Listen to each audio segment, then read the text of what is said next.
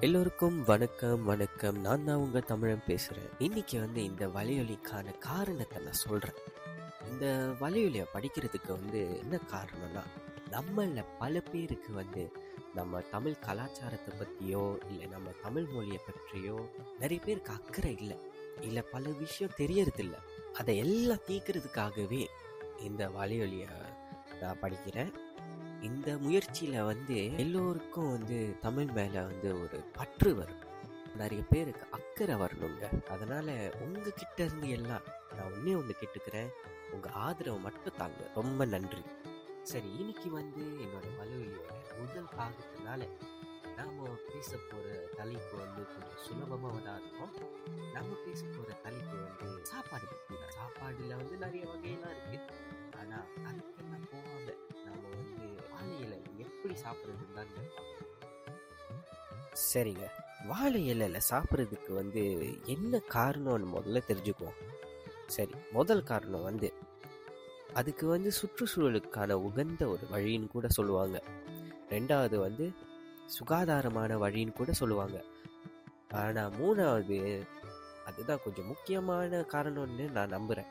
அது வந்து நோய் எதிர்ப்பு சக்தி கூட இருக்குன்னு சொல்லுவாங்க பல பேர். சரி முதல்ல வந்து எப்படி வாழையில வந்து சாப்பிட்றதுன்னு பார்ப்போம்.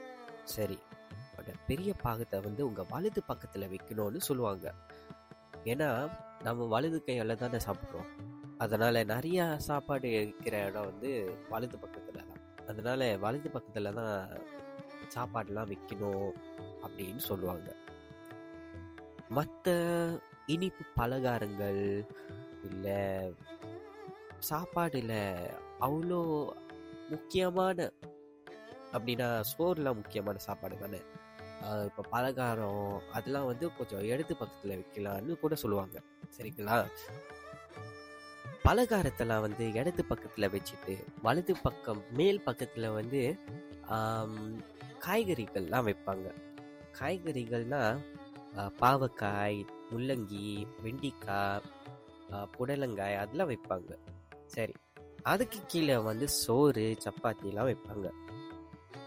அப்புறம் அடுத்து மேல் பக்கத்தில் வந்து ஊறுகாய் இல்லாட்டி மோர் மிளகாலாம் விற்பாங்க சரி முதல்ல வந்து என்ன வச்சு சாப்பிடுவாங்கன்னா சாம்பார் வச்சு சாப்பிடுவாங்க. அதுக்கப்புறம் மீன் குழம்பு இல்லை கோழி குழம்பு இல்லாட்டி ரசம் தயிர் பாயசம் எல்லாம் வச்சு சாப்பிடுவாங்க. அது வந்து ஊர்லலாம் பார்த்துருக்கேன். இப்போ பந்தியில் வந்து கல்யாண பந்தியில் வந்து சாம்பார் முதல்ல சாப்பிட்டு முடிச்சிட்டு அப்புறம் மீன் கறி கேட்பாங்க. அதுக்கப்புறம் கோழிக்கறி அப்புறம் ரசம் தயிர் அப்படிலாம் கேட்பாங்க. கடைசியில் வந்து தான் வந்து பாயாசம்லாம் சாப்பிடுவாங்க. இல்லாட்டி சில பேர் வந்து கடைசியில் வந்து தயிர் சா போட்டு சாப்பிடுவாங்க. முதல்ல ஆரம்பிக்கும் போது என்ன சொல்லுவாங்கன்னா இனிப்போட ஆரம்பிக்கணும்னு சொல்லுவாங்க. பலகாரம் இனிப்பு பலகாரத்தை வந்து வச்சு சாப்பிட்டு தொடங்கலான்னு சொல்லுவாங்க. அதுவும் வேற சாப்பிட்டதுக்கு அப்புறம் என்ன நடைமுறைனா நம்ம வந்து எப்போதுமே சாப்பிட்டதுக்கு அப்புறம் வாழை இலையை வந்து நம்ம பக்கத்துல தான் மடுக்கணும். அப்படின்னா எதிர் திசையில மடுக்குனா மரியாதை குறைவுன்னு சொல்லுவாங்க. அதனால தான் நம்ம எப்போதுமே நம்ம பக்கத்துல தான் மடுக்குவோம். ஏன்னா நம்ம என்ன சொல்ல வரோம்னா சாப்பாடு நல்லா இருந்துச்சுன்னு சொல்ல வரோம். அப்படி உண்மையிலே சாப்பாடு நல்லா இல்லைன்னா தான் ஆளுங்க வந்து எதிர் திசையில வந்து மடிப்பாங்க. ஆனா ஒரு மரியாதைக்காக எப்போதுமே நம்ம நம்ம திசையில தான் மடுக்குவோங்க இதுல என்ன ஒரு ஆச்சரியம்னா மற்ற கலாச்சாரமும் நம்மளை மாதிரி வாழை இலைய நிறைய பயன்படுத்துவாங்க. எப்படின்னா சில கலாச்சாரம் வந்து சாப்பாடை வந்து வாழை இலையில மடிச்சு கொடுப்பாங்க. அது ஒன்று இருக்கு.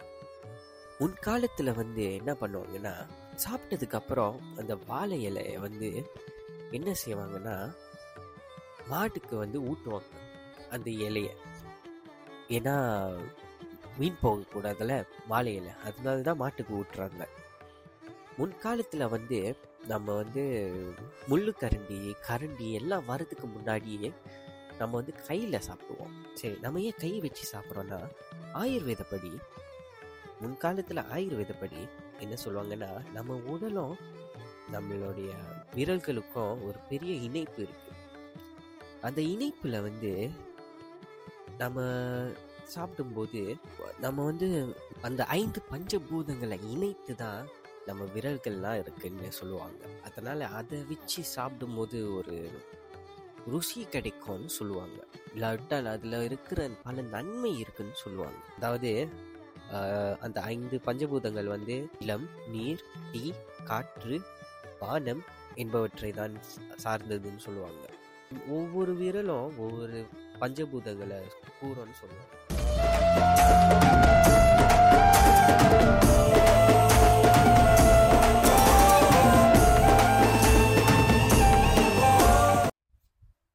சரி இன்னைக்குள்ள சொல்ல பார்ப்போம். இன்னைக்குள்ள சொல் வந்து நிராகரி. அப்படி என்றால் ரிஜெக்ட் என்று அர்த்தம். உதாரணத்துக்கு இந்த சிறுவன் என்னுடைய அழைப்பிதழை நிராகரித்தான். அதுதான் இன்றைய சொல் நிராகரி.